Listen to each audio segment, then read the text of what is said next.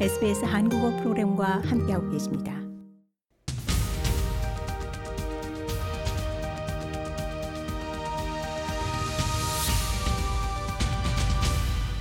네, 오스트레일리아 Korean World 함께하고 계십니다. 주철 리포터 이번에는 스포츠 소식 준비하셨다고요? 네, 그렇습니다. 작년 말 카타르 월드컵으로 전 세계가 축구로 열광했던 기억이 있는데요. 어, 올해는 야구의 축제가 이어질 것으로 보입니다. 바로 오는 3월 8일에 개막 예정인 월드 베이스볼 클래식 WBC 소식인데요. 한국은 3월 9일 첫 번째 상대로 호주와 맞붙게 되었다는 소식 준비했습니다. 네. WBC는 미국 메이저리그 사무국이 주관하는 국제대회죠. 올림픽이나 아시안 게임과 다르게 각국의 내로라는 현역 선수들이 총 출동하는 대회라고 할 수 있죠. 네, 그렇습니다. 특히 이번 WBC는 출전 국가가 이전의 16개국에서 20개 국가로 늘면서 A, B, C, D 총 4개 조에 각각 5개 국가가 배정돼 본선 1라운드를 치르게 됩니다. 네. 월드컵 예선과 비슷하게 각조 상위 두 팀이 8강에 진출하는 시스템으로 진행이 되는데요.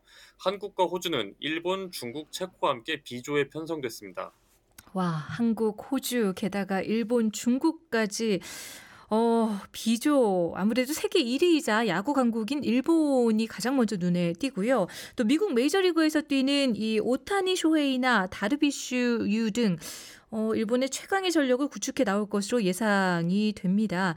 이런 가운데 한국과 호주 어, 모두 8강 진출을 위해서는 이 3월 첫 경기에 전력을 다해야 될 것 같습니다. 네, 그렇습니다. 사실 15위인 체코나 30위인 중국과 비교했을 때 세계 랭킹 4위인 한국과 세계 랭킹 10위인 호주가 수준이 더 높다고 할 수 있겠습니다. 어, 즉 사실상 한국과 호주의 매치가 8강전 엔트리에 결정적으로 작용한다고 볼 수 있겠습니다. 아 그렇군요. 또 호주 한인 농포 여러분들 고민이 많으실 겁니다. 이 경기 보시려면요. 네, 그렇습니다. 네, 어, 간략하게 좀 양측의 전력을 좀 비교해 보죠. 지금까지 어, 공개된 선수 명단이 있습니까? 네, 한국은 KT 이강철 감독의 지휘 아래 김하성, 최지만, 박효준 등 해외파 선수를 필두로 엔트리를 채울 것으로 보입니다.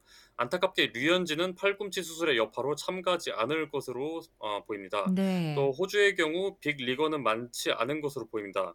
메이저리그 무대를 경험한 투수 리암 핸드릭스, 알렉스 웰스 그리고 외야수 에런 화이트필드까지 3명 정도를 꼽을 수 있습니다. 어, 하지만 그렇다고 한국 입장에서는 방심할 수 없다고 합니다. 네. 호주 프로리그 ABL의 경우 미국 마이너리그나 일본 선수들이 거쳐가면서 전반적으로 수준이 향상되었다는 것이 전문가의 평가입니다. 네. 또 앞서 말씀드린 것처럼 호주 입장에서도 세계 1위인 일본을 제외했을 때 B조 내에서 가장 경계해야 할 나라가 한국인 만큼 1차전에서 물러서지 않을 것으로 예상됩니다. 네, 그렇군요. 한국은 2006년에 4강, 또 2009년에 준우승의 성과를 거뒀지만 2013년과 2017년에는 1라운드 탈락을 했던 만큼 좀 새로운 네. 마음가짐으로 경기에 임해야 될 것 같습니다. 이 호주도 4회 출전 중 2017년도 9위로 마무리한 기록이 최고 성적인 만큼 더욱 발전된 모습을 보여줘야 하겠습니다. 네, 오는 3월 WBC에서 양 팀이 어떤 경기력을 보여줄지 기대해 봐야 할 것 같습니다.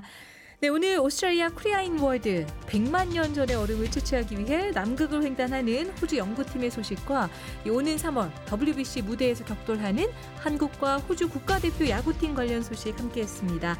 조철규 리포터 고생하셨습니다. 네, 감사합니다.